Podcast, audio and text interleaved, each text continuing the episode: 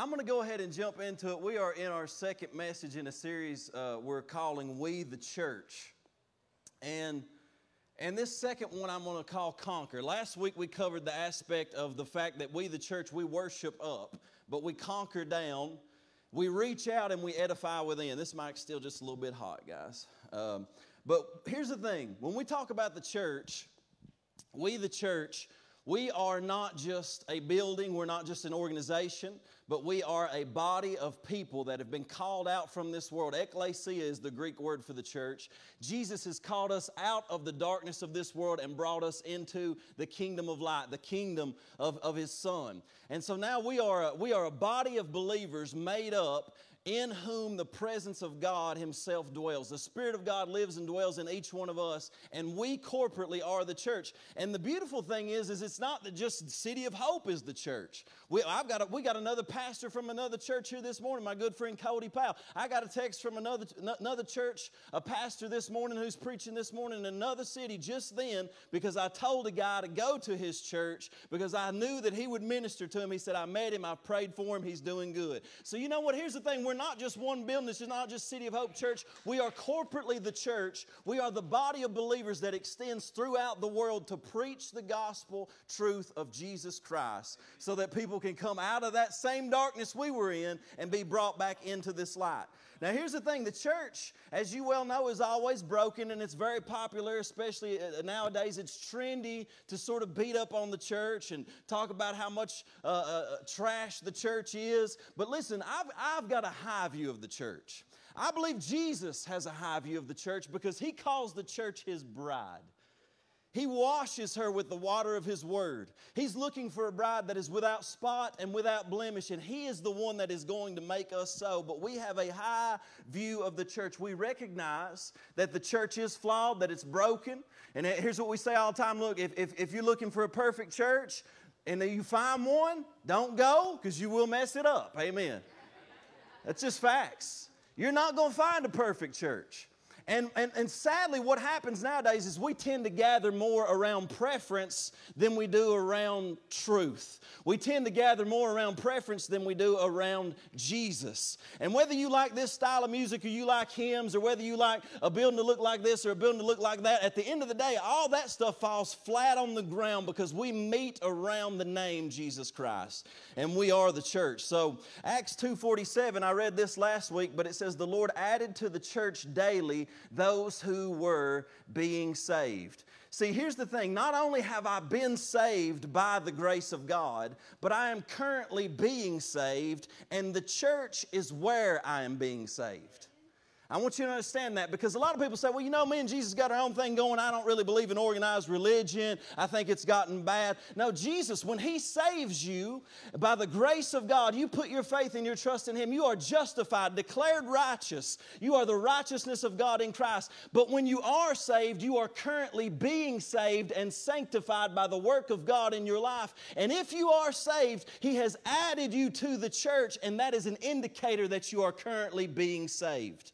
See, when you are not planted and rooted in the body of Christ, you ain't got to go here, but you got to be connected somewhere to a body of believers who are gathering around the Word of God and His truth, because that is the place in which your salvation is continuing and ongoing. And when you remove yourself from the body of Christ, you may be saved, but you are not currently in the process of being saved, if that makes sense for anybody. Because see, when we get saved, we don't just say, well, thank God I got that done, said the prayer, now I can go do what I want to. No, we are becoming more like Jesus. And we do that in fellowship with believers as we center around Jesus and worship and glorify His name. So the church is essential, the church is important, and the visibility of salvation is a transformed life and seeing who God has planted in the church. I know when God's really transformed somebody's life because I start to see the evidence, the fruit, transformed character, a new heart. They went from hating people to loving people. They went from being unforgiving people to forgiving people. They went from having addictions and hang-ups to saying, I don't want these things in my life anymore. But also they want to get connected and serve the local body of believers. They want to be participants in this thing we call church. Now, like I said, I had a bad view of the church. Here's the thing. When you're being run by the devil, you usually have a bad view of the church. Amen? Because he hates it, because he knows that if the church ever finds out who they truly are, it's going to spell my defeat. If those people who are called by the name of Jesus and meet on Sunday mornings and lift up their hand and worship, if they ever find out who they truly are in Christ, it's going to spell my defeat. So what I need to do is keep them from finding out who they are and keep anybody else on the outside from getting involved in that. That's what he wants to do. And so he is constantly pushing back against that. But I got to tell you, for me, I was once enslaved by Satan. I was once enslaved by the powers of darkness. And I had addictions. And Jesus came into my life and he set me free. And I wasn't interested in going to church. But when the Spirit of God got a hold of my life, he said, son, I'm planting you in a church. And I got to be honest with you, I don't even feel like I got to pick that church. I feel like the Lord sent me to that church for that time. And as a Christian, I have been a, a, a member in three different churches now. And in those three different churches, we've had our ups, we've had our downs. I've had good relationships. I've had some bad ones. We've had some disagreements. But in each of those, I've learned service. I've learned sacrifice. I've learned how to build loving relationships. I've met people who loved me when I was even at my worst. I've seen God set people people free. It's the place where I came every week to hear the Word of God and be convicted. The church was the first place I ever walked into where somebody boldly proclaimed the Word of God and I was convicted enough to say I am a sinner in need of God's grace. It don't just happen everywhere. And this is why the church is important. Amen. But again, it's not a building. We can take all of that into the streets. We can take all of that into our home because we meet here and we celebrate what Jesus is doing, what he has done, and who he is, but we take that out to the people in the world. So there's four roles of the church that we've been covering, like I said. We worship up. We conquer down. That's our relationship with the devil. Our relationship with God is we worship God. Our relationship with the devil is that we've been sent here as the body of Christ to conquer him and to demonstrate his defeat in the earth. Our role with the world is that we are to reach the world with the gospel of Jesus Christ. And our role with one another is we are to be building one another up, edifying and encouraging and strengthening, strengthening one another throughout this. So our first role is primarily worship. And a lot of times that's why we come in here.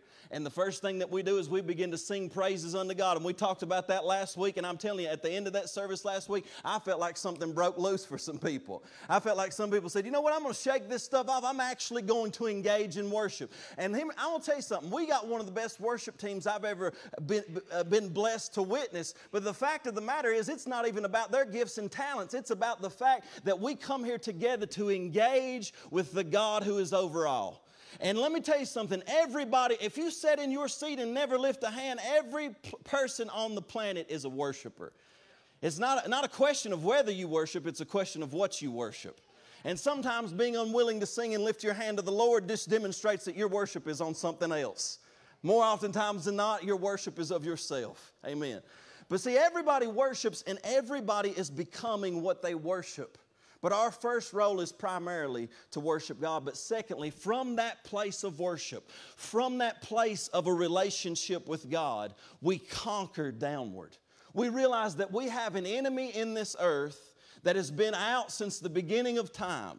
Since man was placed here on this planet, we have had an enemy of our souls that wants to see nothing less than our destruction and ultimately our death and our separation from God eternally. That's what he wants to see, and we have to be aware of that as the church. I learned early in my, I don't know where, it, if you if you know anything about this, some people, I've heard people even say, well, you know, I believe in Jesus, but I don't believe in the devil. You can't believe in Jesus and not believe in the devil because Jesus himself believes in the devil. Amen. He taught that Satan was the prince of this world, the archon. That means that he is the chief ruler of this system of things, this current global order. He has led all of humanity astray. They've bought into his lie, and the death and the destruction and the sin and just the crazy things that you see happening in our world are not God working these things. This is the work of an enemy. It's the work of Satan in this earth, and he has sent us to counteract that, to go to war against that. Now, here's one thought that I had yesterday. I was thinking about freedom, and I was thinking about fireworks and, and Ray Charles singing America the Beautiful. Because I was talking to Kevin Wolf about it, and man, I thought about even hitting a home run. But in that same, in that same process of thinking, as I'm thinking through that th- through that stuff, I had this thought, and I want you to understand this: is that demons enslave humans to sin. That's why they exist. Demons enslave humans to sin. destruction, and death, while convincing them that the practice of such things is freedom. That's what's happening in our world today. Demons are enslaving people to sin and habitual destructive practices and even death, and convincing them that the practice of those things is them getting to have their own choice. And I'm telling you right now that freedom is not you getting to choose to do what you want to do. Freedom is the Spirit-empowered ability to joyfully choose God, life, righteousness, and love in the face of all obstacles. If you think choosing death, destruction, or any of those things is freedom, you have bought into a lie of Satan. You have been deceived, and you are now choosing to walk in darkness. See, true freedom is not me getting to choose what I want to choose and live in my sin. Free, true freedom is being empowered by the Spirit to recognize that is sin that's destroying my life, but I'm no longer a slave because the blood of Jesus has set me free, and I'm now empowered by the Spirit to choose God in face of all the temptations that are coming against me. That's true freedom, and we need true freedom. Some people are enslaved. There are people sitting in here under the sound of my voice this morning, whether you want to acknowledge it or not. Listen, I was once enslaved. There were there was once things in my life that when I read Scripture, I said, I can't be a Christian and keep living like this. And every time I tried to quit, I only found that that chain was on the other end trying to pull away.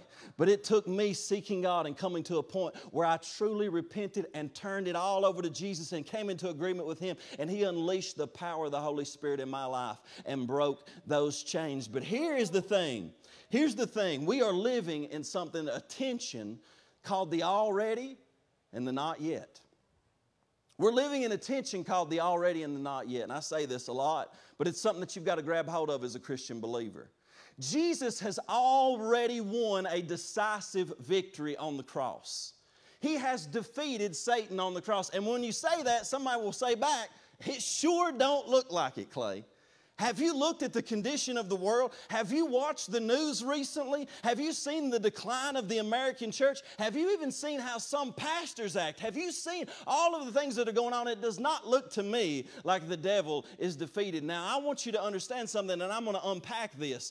But Jesus, what Jesus did dealt a decisive blow to Satan. He is defeated, but you need to understand, He will not put all things completely under His feet until He returns once again. But in that time between the already and the not yet, He has issued His authority to a certain group of people called the church, and He says, now that I have defeated him, I'm giving you back your God-given responsibility that you forfeited in the beginning, and I'm telling you, you need to go out and you need to learn how to conquer yourself.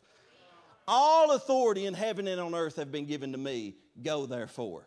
Enforce my authority over the powers of darkness throughout the world, proclaiming the gospel to every living creature, and bring those things up under the subjection of the lordship of Jesus Christ. We live in the already not yet. We've not yet seen everybody healed, but one day we will.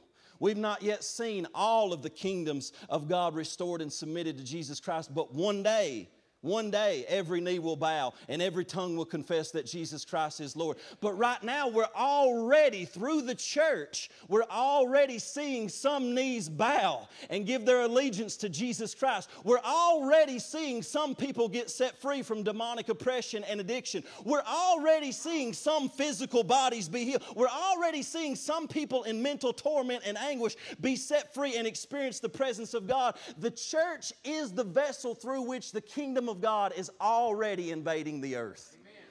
It's already coming through, folks. He taught us to pray, Lord, your kingdom come, your will be done on earth as it is in heaven. One day the earth will look like heaven, but until that day, we are called to make it look just a little bit more.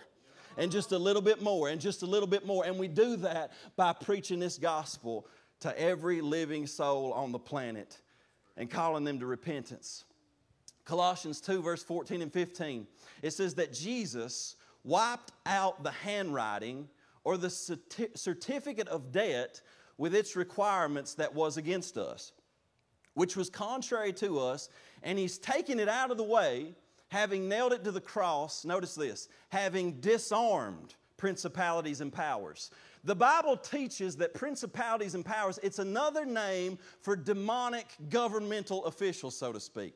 In the unseen realm, there are rulers, there are authorities, there are demons that think they have power over locations, and they do because human beings gave it to them. There are principalities and powers, spiritual wickedness in heavenly places that are seeking to deceive the world and bring them up under the power of darkness. But it says that he disarmed those principalities and powers, and he made a public spectacle of them, triumphing over them in it. Now, this shows the tension between the already and not yet, because that word disarmed, it's past tense. It doesn't mean that we need to go disarm the devil. It means he's already been disarmed. He don't have any weapons against a true believer in Christ except his lies that he can get you to believe.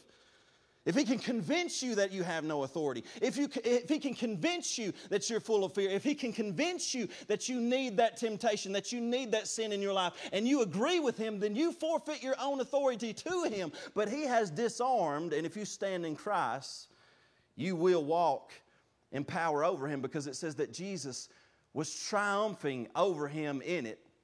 And the word there is a passive verb. It's something that has happened already, but it has present day ramifications. That very specific word that he's triumphing over Satan is a word that means triumphant procession. So here's what would happen. For example, if a king went out into another nation, as the Roman Empire was expanding its borders, they would go out and they would conquer another nation or another territory or another enemy. And they would go and they would take all of the high-ranking officials, and before they would execute them, they would simply chain them up and walk them in behind the king that had won that victory and make them bow at the king's feet, and they would bring all of the citizens of that country in to watch as these rulers and government officials bowed their knee to this king and gave them allegiance. Now, they were already defeated, but they were not yet executed. The citizens had to take their responsibility to go in and claim and bring order to that which was won for them by their king. Jesus has won a victory. He has chained up every demonic principality and said, look, they're already up under my feet, but there is some territory that you need to go and claim and bring order into the chaos and bring light into the darkness. Just because I've won the victory doesn't mean it's over. I've called you to go now and enforce that victory and occupy that territory. That's what the church is called to do. He said, there's all kinds of people out there that Satan has a hold of. He's laid claim to them, but if the church is not the church, they're never going to find freedom. You're called to go into that darkness to share with them the gospel of Jesus Christ, to call them to repentance, to lay hands on them and pray for them and release the power of God in their life and bring them out of darkness and into this light. And by so doing, you know that when you go, Satan has no hold on you. You got nothing to fear because you have been bought by the blood of Jesus. Jesus has created a new humanity. Jesus went to the cross, and here's the thing, we celebrate so often that when Jesus went to the cross, he died so that we could be forgiven of sin, we could be cleansed in his blood, and we could have eternal life, and thank God for that. That is the gospel. But he did not just die on the cross so that you could be forgiven of sin. He died on the cross to defeat the powers of evil, so that now you could have a new authority to continue to exercise his empowerment over them. In Genesis one, y'all know this story, right? God creates the heavens and the earth. In the midst of the chaotic darkness, God says, let there be light, and there was light. It was a world that was, it says, without form and void, and darkness was hovering over the face of the deep. And often what we see is a world and places and hearts that are without form and void, and darkness is hovering over their lives. And God says it's those places where the Holy Spirit is dwelling, waiting for the church, the people created in my image, to go and speak light into that darkness. Because why? Because we are image bearers. It says in Genesis one, God said, let us make man in our image, according to our likeness. Let them have dominion over the fish of the sea, over the birds of the air, and over the cattle, over the earth, and every creeping thing that creeps on the earth. So God created man in his own image. In the image of God, he created him. Male and female, he created them. Isn't that interesting? It's funny that you read that in today's world and you get a chuckle out of it. Do you, I didn't even put this in my notes right here. the scripture says that in the last days many shall give heed to seducing spirits. They shall depart from the faith, giving heed to seducing spirits and doctrines of demons.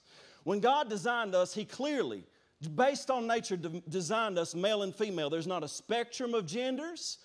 There are two genders, male and female. That is how He designed us. And anything that attacks, I know it, it, it's designed to say that it's loving and it's caring and it's compassionate, but no, true compassion and true love and true caring is bringing the truth of God to people so that they are not enslaved to destructive lies. And so I know some people will say, well, that's hateful. No, it's the most loving thing that I can do by speaking the truth. What you are is you're swallowing a lie that is wrapped in glitter because it says that it cares and loves people. It does not love people when it doesn't bring them the truth of God's word. There is not a spectrum of genders. There are two genders, male and female. It is how God created them. You're not a fairy. You are not a cat. And a male will never be a woman. And I'm not saying that to be funny this morning.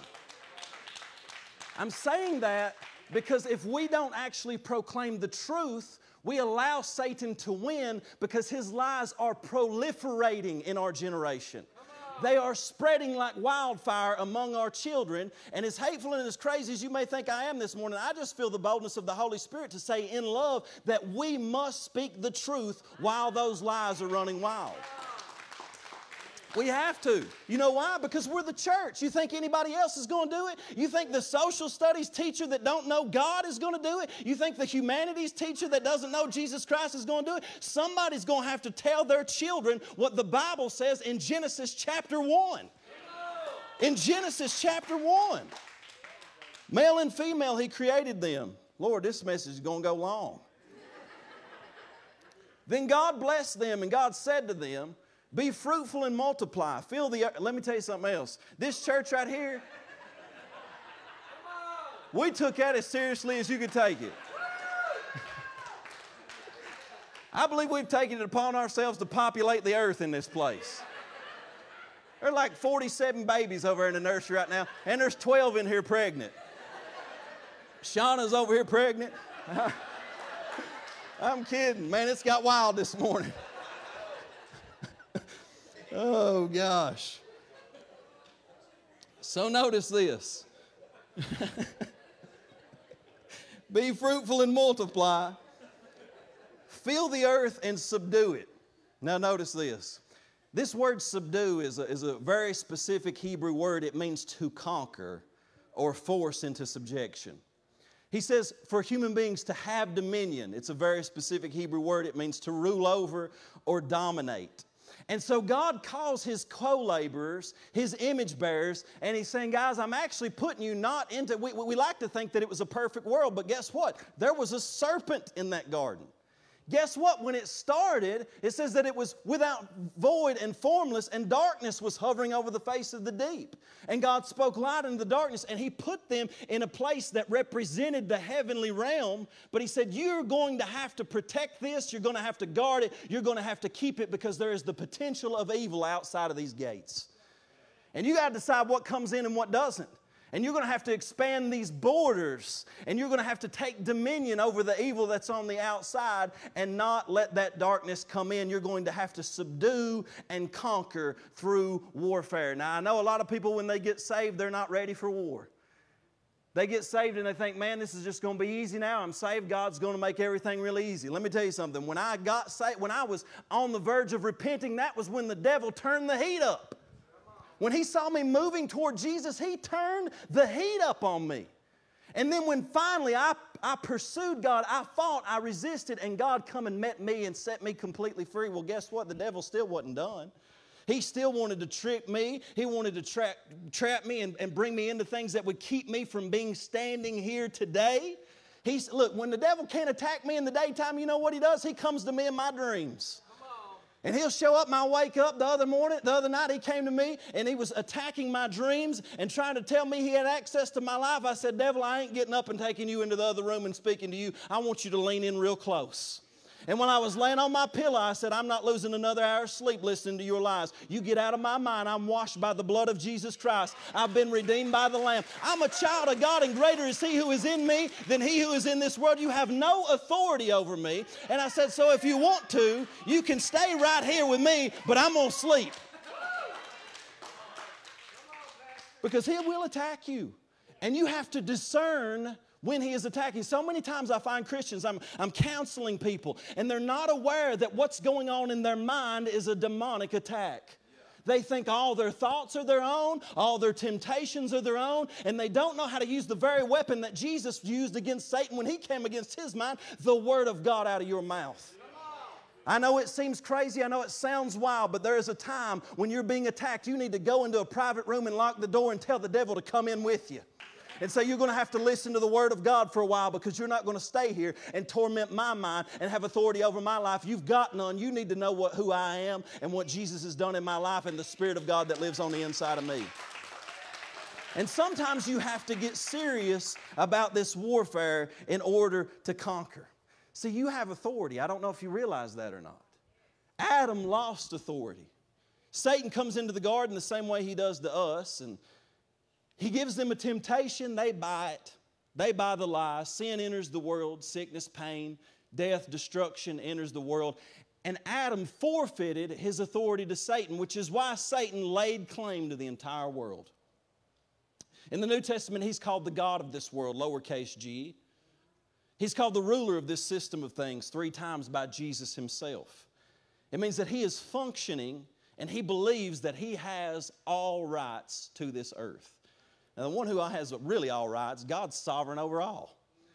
But he understands that God did something in creating human beings and giving them a measure of authority. So God, what he did was he became a man, and in order to get back what humanity lost. In Adam, we're all in sin and we all die. But Jesus came and did what Adam did not do in facing the same temptations that Adam faced, yet when he faced those temptations, he overcame by the word of God. He was sinless, and Satan had no place in him. I'm going to give you five quick points on how Jesus restored authority to humanity. Number one, God kept his plan secret. I love it because in First Corinthians, it says that we speak this wisdom of God that is hidden wisdom before the foundation of the world that God gave for our glory. And it says this, that had Satan and the principalities and powers known about this hidden wisdom, they would have never even crucified the Lord of glory. If Satan and the demons knew what it was going to happen when the blood of Jesus was shed, they would have said, boys, do not touch that guy. I know exactly that he's destroying everything in Israel, but do not touch him and do not send him to the cross, because even though he's killing us right here, if you let him do that, he will kill all of us. And it's all over, and we got no more claim, we got no more authority. Secondly, demons recognized Jesus, but they didn't know why he had come. If you remember when Jesus shows up on the scene, the demons look at Jesus and they said, have you come to torment us before the time? They didn't know why he was there. They didn't understand the hidden wisdom of God, the plan of redemption, the plan of salvation. So they, guess what? They help orchestrate the crucifixion. You say, well, how do you know that? Because Satan's evil, and he is the author of death. And what happens is, if you remember, Judas is making plans and he's going behind the scenes. And the more he left himself open to Satan, the more he gave access to demonic powers. And what happens? It says that on the night that Jesus was betrayed, Satan entered Judas. And he used Judas to betray Jesus, to give him away. He orchestrated. He moved behind the religious leaders. You get that? That Satan can actually move religious leaders? He moved behind the religious leaders. He moved behind the Roman government. He moved in that mob that cried out, crucify him. Because the only thing that Satan knew, being as dumb as he was and ignorant as he was to the situation, was that this man, Jesus, even though he was God in the flesh, he was still a human. And as far as we know, he's still under the law of sin and death. And we've got the right to kill him just like any other human. He will die. And so they said, let's get rid of him. Let's kill him. But see, the next step was is that Jesus was sinless and therefore not under the enemy's authority. S- Satan had right to humanity because of our sin. When Satan sees the sin in your life, he says, see, I've got right to them. I can claim them. They are mine. They're not yours, God. They've rebelled against you. They've sinned. I've got a right and a claim to them. But guess what? Jesus said, he has no place in me because I am sinless. So when he went to the cross, something happened because he did not deserve an accusation and he did not deserve death. But as a human being, as the last Adam, when he took upon our accusations and when he took upon our death, he broke the power of Satan's accusation and claim against all of humanity because he lost his right when he accused and killed Jesus. So now you got a choice. You can either be in Adam or you can be in Christ, because the Scripture says that the crucifixion canceled the charge of our legal indebtedness, and the last Adam, Jesus, has accomplished what the first Adam failed to do, bringing about a new humanity. What that means is that when Jesus died on the cross for your sins, when you repent, when you receive forgiveness, Satan can come to you and bring up your past, and he can say, see, I still got claim on your life. And what you can say is, no, you do not. The handwriting of ordinances and the debt of requirements that it was against me has been nailed to the cross. You have no right, no claim to my life, no claim to my family, because I've got authority over my family. I plead the blood of Jesus over my family, and you can come and lie to me and tell me you got a claim to me, but I've been washed in the blood of the Lamb, so you better get out of my house. And I know this sounds a little bit wild to y'all, but some of you need to get serious. Some of y'all need to real, realize your authority and start to conquer and stop living a defeated life. Jesus didn't die on the cross so you could walk around and let the devil beat you up every day and constantly be talking about how worn out you are. I get worn out just as much as the next man. We all have struggles, but ultimately we should be putting together a string of victories as we reveal the goodness of God and as we move forward in His glory. We are not backing up from the devil. We are advancing because Jesus has given us authority to conquer. The church is the new humanity. This is what it says, this same victory that Jesus won over the devil in Ephesians one. Notice this, Paul is praying that the church would experience this. He says, I want you to know what is the exceeding greatness of His power toward us who believe, according to the working of His mighty power, which He worked in Christ when He raised Him from the dead and seated Him as His right hand in the heavenly places, far above all principality and power and might and dominion and every name that is named, not only in this age, but also in that which is to come. And He put all things under His feet and gave Him to be head over all things to the church, which is His body, the fullness of Him who fills all in all. Now, I know that was a lot of Scripture, so let me break it down for you. Jesus Christ defeated sin on the cross. He defeated Satan on the cross. And then He was raised again from the dead on the third day, defeating death. He is seated at the right hand of God the Father, and there is no name that is named in the earth that is now not under His feet. He says, I got authority over all of it, but guess what? I have given that authority over to my body, the church. The church now must come to realize the power, the authority that they have, and walk in it in the earth, because you are the body of Christ. You are the church. There's something to be said about that. You're not just a bunch of weirdos who meet on Sunday. You're a bunch of people bought by the Lamb of God, the blood of Jesus, filled with the Spirit of God. The anointing of Christ Himself is on the inside of you. Christ has been seated in the highest authority, and that means that Satan no, himself no longer has any authority. Can I tell you this? Satan only functions in the authority over our lives that we allow him to. Satan only dominates your life in the amount that you allow him to. Many of you, he attacks you, but you don't do what the Scripture says, which is submit to God, resist the devil, and he will flee from you. Some of you, when he attacks you, you just let him play with you for days, for hours. You even agree with him. Instead of going to God's Word and saying, no, that is a lie. That is not a truth. Because when Satan comes, you know how he comes? He comes in a mind fight, y'all. He comes in a mind fight.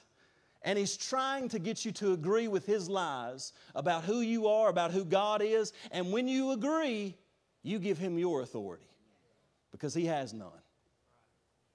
Now understand that. That's important to understand, because we conquer through this authority that is given to us through the cross of Jesus. In Hebrews two fourteen, I love this verse.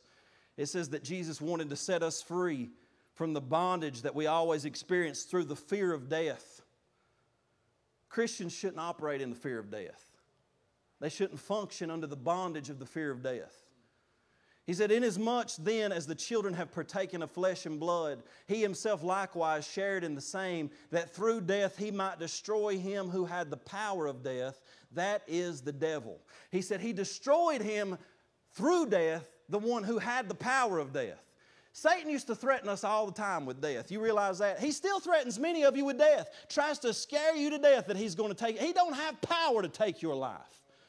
God's the one that gave it to you, and when it's good, good, when it's time to go, the Lord himself will take me, and he'll send his angels to come and get me, and he'll leave my dead carcass right here, and he'll raise it up again whenever he comes back.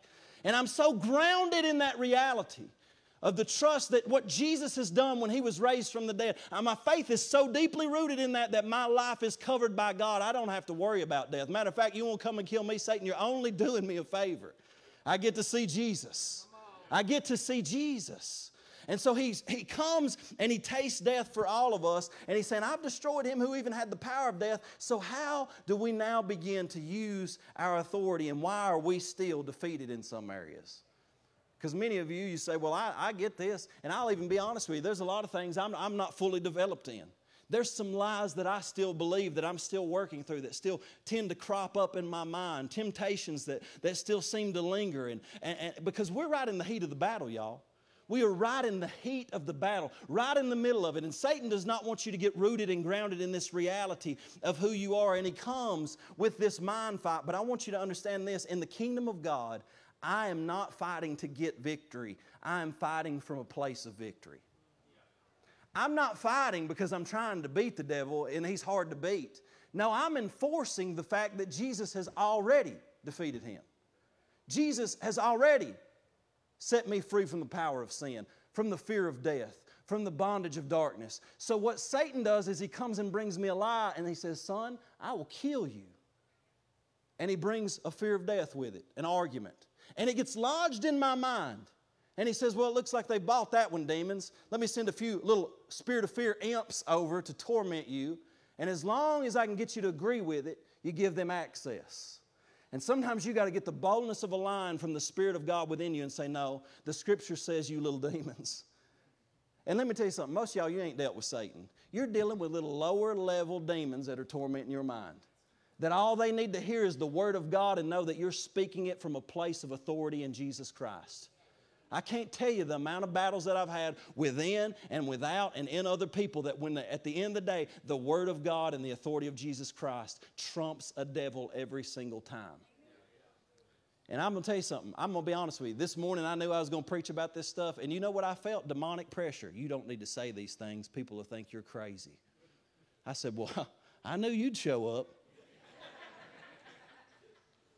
He doesn't like to be exposed.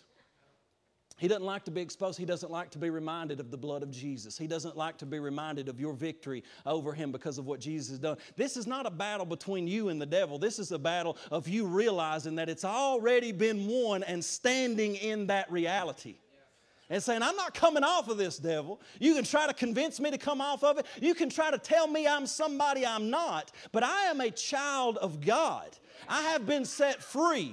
The Spirit of God lives on the inside of me. I have the mind of Christ, and I have the Word of God as the sword of the Spirit, and I'm about to cut you to pieces with it if you come around me bringing all these lies. But see, what he wants to do and what he is doing to our world is he is fighting in a mind fight. He is planting thoughts. That's why the weapons of our warfare are not carnal, but they are mighty through God to the pulling down of strongholds, doing what? Casting down imaginations and arguments and every Every lofty opinion that exalts itself against the knowledge of God. When they in the world exalt these lofty opinions that go against God's Word, what we're called to do is speak the truth so that we can tear those strongholds in people's minds down. Why I said what I said earlier about male and female is because strongholds are building in the minds of people in the world. And the only way that they can be torn down is to take those thoughts captive and say that's a lie and pull that down and say here's the truth of God's Word and replace it with a different thought pattern. This is where Satan battles, y'all. If he can stay hidden, he'll stay hidden and just work in your mind all day long. That's why some of you need to get up. You need to start worshiping God in the morning. You need to get up before the devil gets up. Amen. You need to get up before the devil gets up and begin to worship God and pray and saturate yourself in the Spirit of God and clothe yourself in the Word and fuel yourself so that you're ready to face the mental attacks that he's going to bring in a day's time. But you've got power and authority. Matthew ten one, it says, when Jesus had called his twelve disciples, he gave them power over unclean spirits to cast them out and to heal all kinds of sickness and all kinds of disease. There you see the power. And in Luke ten, I love this scripture. He sends seventy out. It says in verse seventeen that when the seventy returned with joy, saying, Lord, even the demons are subject to us in your name.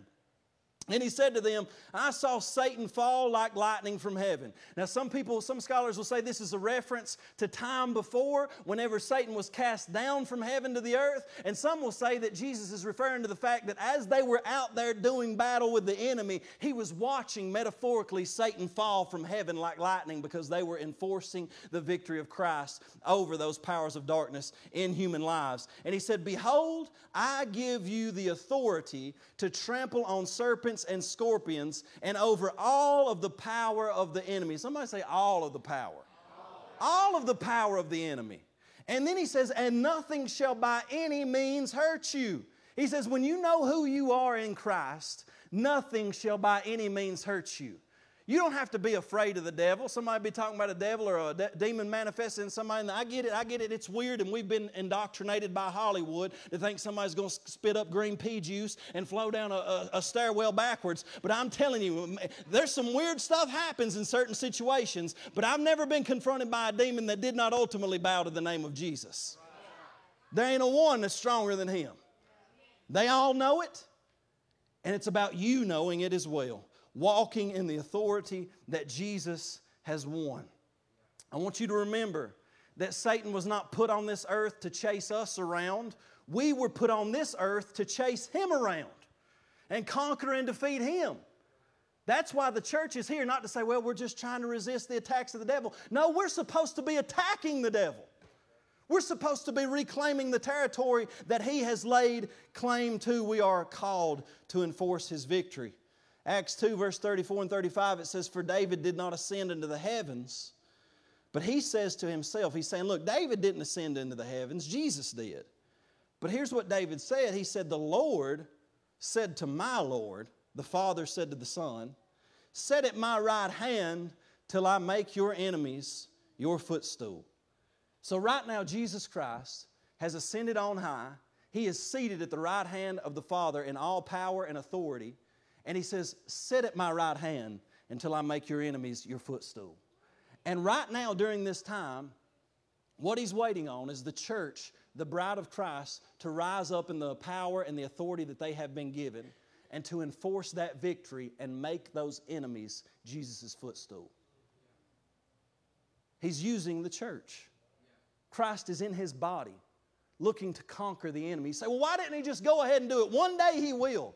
One day he's going to be bound, and there's going to be no more sin, no more suffering, no more pain. But you were designed and born to conquer. And he's got to give you this opportunity. And some of us, we want to back down in cowardice. And we want to say, well, I don't want that. I just want Jesus to end it. Well, that's not what you're called to. And you need to find that boldness, that line that's on the inside of you that says, I've got some conquering to do in the name of the Lord Jesus Christ. Do not let that self-pity and that weakness and that fear back you down. That is what Satan is trying to inflict upon you so that you just stay at home and waller in a corner and don't come into church and stay up under your fear and your anxiety and all those things. He's saying, no, you need to rise up in who you are in Christ and know that you are called to conquer. Matthew sixteen. Let me give you this. The devil's primary strategy, I've already said this, but I've got it written down, so I'm saying it again. The devil's primary strategy for destruction is lies. The church conquers by believing, speaking, and living out God's truth over the devil's lies. This is why speaking the truth is so important. It's why believing the truth is so important. It's why knowing the, God's word for yourself personally is essential. It's essential. Matthew sixteen says, Jesus answered and said to, to, to Peter, he said, blessed are you, Simon Bar-Jonah, for flesh and blood has not revealed this to you, after he had called him the Christ, the Son of the living God. He said, but my Father who is in heaven revealed this to you. And I also say to you that you are Peter, and on this rock I will build my church. I love that because guess what? I'm not building the church.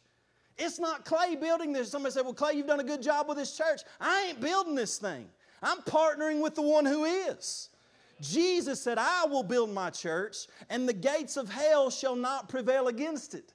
And I love this because when we read that, I remember first reading that verse, and I imagined somehow in my mind Satan attacking me with gates. Do you guys realize that gates are not weapons?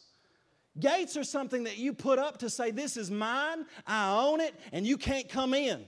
But no, we the church say, no, guess what, Satan? I know you laid claim to that family. I know you laid claim to that person. I know you laid claim to that city, but I am storming your gates, and your gates will not prevail against the church. We are called to advance against those things to which Satan has laid claim. And then he goes on to say, I love it, and I will give you the keys of the kingdom of heaven, and whatever you bind on earth will be bound in heaven, and whatever you loose on earth will be loosed in heaven. You have the keys to those gates in which Satan is saying, this is mine, and we're saying, no, we, we're taking it back. You ever gotten that mindset where you just said, you know, Satan, I know you took that from me. Guess what? I'm taking it back. I know you took my freedom and you brought me and enslaved me to addiction, but I'm taking back my freedom. I know you tried to take my children, but I'm taking back my children through prayer and fasting, and I'm pleading the blood of Jesus over their life. If I have to, I'll anoint their shoes with oil before they get out in the morning. I'm taking back what you have stolen from me. You got to get crazy with this something. I'm telling y'all, if some of y'all would just get a little bit crazier in your walk with God, and by what I mean by that is a little bit more ferocious, ferocious and intentional, you would find that he will back down at the name of Jesus. He will back down. And I ain't saying it's going to be easy. I'm not saying that he will not resist you. He will, but you got to be ready for a fight, y'all. You got to be ready for a fight. The gates of hell shall not prevail against the church of Jesus Christ. We have the keys.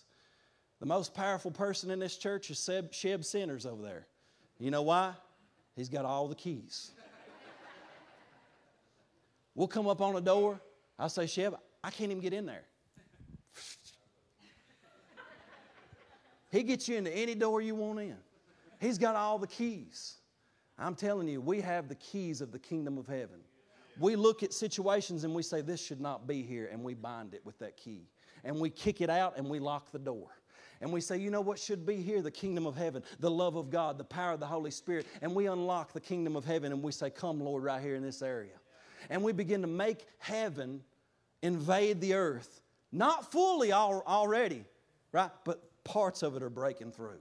Parts of it are breaking through. And we have the keys of prayer and fasting, of praise and worship, of the proclaimed truth of the gospel and God's word. We have the authority of Christ. We have the power and the anointing of the Holy Spirit. We have this authority. But sometimes the problem is with these keys is that some people have some open doors in their lives that they're not willing to lock down. Some people have open doors that they're not willing to lock down. I have, you'd be surprised actually how many people that ask me for counsel who legitimately believe that they're dealing with something demonic, right? So that's scary, isn't it? Yeah, every time they call me, I'm like, ah, we called Donald Sims right quick. uh. Me and Donald have uh, been in some situations. But here's the thing. What you need to understand is it really doesn't have to be a big deal. It don't have to be a big crazy exorcism. If you're willing to repent and you're willing to come into agreement with God's word and break agreement that you've made with the demonic, they will leave you. Sometimes they'll leave you and not even put up a fight if you're really willing to really submit. It depends on how much you've given yourself over to a situation. I'm going to give you just five possible open doors. One of them is occultism. People playing with weird stuff, spirit boxes, Ouija boards, getting into satanic abuse and uh, rituals, all that darkness. Guess what? You are opening a door in your life that you do not want. And I've seen it more often. I've seen people be tormented for twenty, thirty years that they played with something they shouldn't have when they were ten, eleven, twelve years old, and they never repented of it and kicked it out. Yeah. False faith and false religion, lies, demonic lies, false religion, you're opening a door. Sexual sin. You know that the scripture says that the two shall become one flesh. Biblically, when a person has sex with another person, it says they shall be in the Greek one psyche. When you have sex with somebody, you open yourself up to everything that that person is, everything that they've been involved in, and it becomes a pattern of addiction and bondage for you. And so when there is continual or even just sexual sin, you have to repent of that, renounce it, close the door on it, and say, I'm not going to walk in that anymore. Fourthly is trauma. Sadly, a lot of times what you find out is that people that have been abused and hurt, even by others, maybe there's deep unforgiveness in somebody's heart. Satan loves to take a place in a person's life in that area. Lastly, habitual sin. When you're continuing in a habitual sin and a habitual practice without repentance, without renouncing, without stopping and cutting that, then some, it gives the devil a place. That's what Ephesians four twenty-seven says. It says, do not give place to the devil. Guess what? He says that to Christians who must learn how to put off the old man and put on the new. Then he gives a list of sinful habitual practices and says, don't practice these things, nor give place to the devil.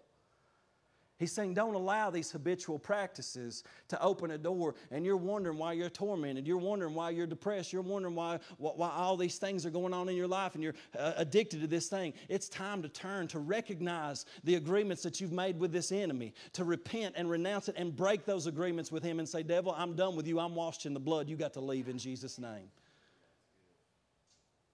I know that sounds intense. You're like, Clay, you should have preached this on like a Tuesday morning or something. This is a little bit too heavy for Sunday morning. Honestly, this is elementary Christian truth. It's elementary Christian truth. Ephesians three ten, I'm finishing up. It says, to the intent that now the manifold wisdom of God might be made known by the church to the principalities and powers in the heavenly places. He's saying the manifold wisdom of God is being made known by the church to the principal, the angels and the demons in the heavenly places are watching the church to learn about God. What that means too, and I love this, I come up, I got this one that I put up there. God has chosen the church to be the billboard of Satan's defeat. Just let that saturate for you. I don't know if it, if it does for you what it did for me. He has chosen the church. Every time we meet together and there's somebody in here that can give a testimony of being set free by the grace of God and being saved by the grace of God and not being who they used to be, you are a billboard of Satan's defeat. You were once addicted and enslaved and chained to all kinds of habits and patterns of life, and you've been set free by the blood of Jesus and empowered by the Holy Spirit. You are the billboard of Satan's, uh, Satan's defeat, and demons and principalities and angels watch what's going on in our midst. And we're here to reveal that to them. According to Ephesians alone, if you read the book of Ephesians, it's got spiritual warfare in chapter six. But before you get to chapter six, he establishes you in your identity, because before you know what to stand in, you got to know who you are that is standing. And leading up to Ephesians six, he says specifically that, number one, you are adopted, you are called, predestined even. You are forgiven. You're redeemed by the blood of Jesus. You're sealed by the Spirit of God until the day of redemption. You've been given all authority of Christ with all things under His feet. You have been seated with Christ in the heavenly realms. And in Ephesians chapter three, you are the billboard of Satan's defeat. That is your identity. You're a child of the living God. Greater is He who is in you than he who is in this world. No weapon that is formed against you shall prosper. And every tongue, even the devil's tongue, that rises up against you in judgment, you will condemn, because this is the inheritance of the saints of the Lord, and your righteousness is of God, says the Lord. And I don't know if you feel that and sense that the way that I feel that and sense that this morning. But demons think in terms of rights. They think they have a right to be here because you've did something or you've said something. And if I'm being honest, the last dream that I had where the devil attacked me, what he was trying to convince me of is that somehow I had given him a right, because he knows that I know what he knows. So he messes with me in different ways than he messes with most people, I think, sometimes. But he was trying to convince me that somehow I had given him a legal right. And I said, you know what? Even if I have, devil, I got keys. And I'm renouncing any agreement that you even think I've made with you in Jesus' name. And I'm telling you to leave right now. You have no right to my life. I'm washed in the blood of Jesus. And the blood that saved me fifteen years ago is as soon as as good as the blood that is washing me right now. And you've got no right to my life. Whatever accusation you want to bring, I'm canceling it right now in Jesus' name. I win over the devil when Christ wins over me. I win over the devil when Christ wins over me. You want to win over the devil? Surrender your life to Jesus. Some of you be instantly set free from so many things if you just be willing to give up your sin and repent and say, Jesus, I'm fully yours. Some of you still holding on to a million different things saying, yeah, I like to go to church, I like Jesus, I want to be a Christian, but I want to have this too. And the devil r- runs havoc in your life. And you would win over him if you just say, I'm ready to let go of that. I'm ready to surrender to you, Jesus. Romans sixteen, nineteen through twenty.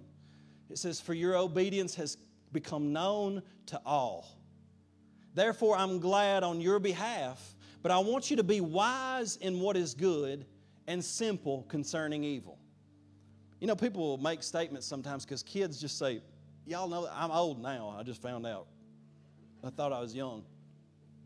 But kids say some of the weirdest thing, and it's usually like some kind of filthy jargon, and they'll say something, and I'll just repeat it because I don't know what they're saying, and it'll be like, Clay, you can't say that. That's filthy.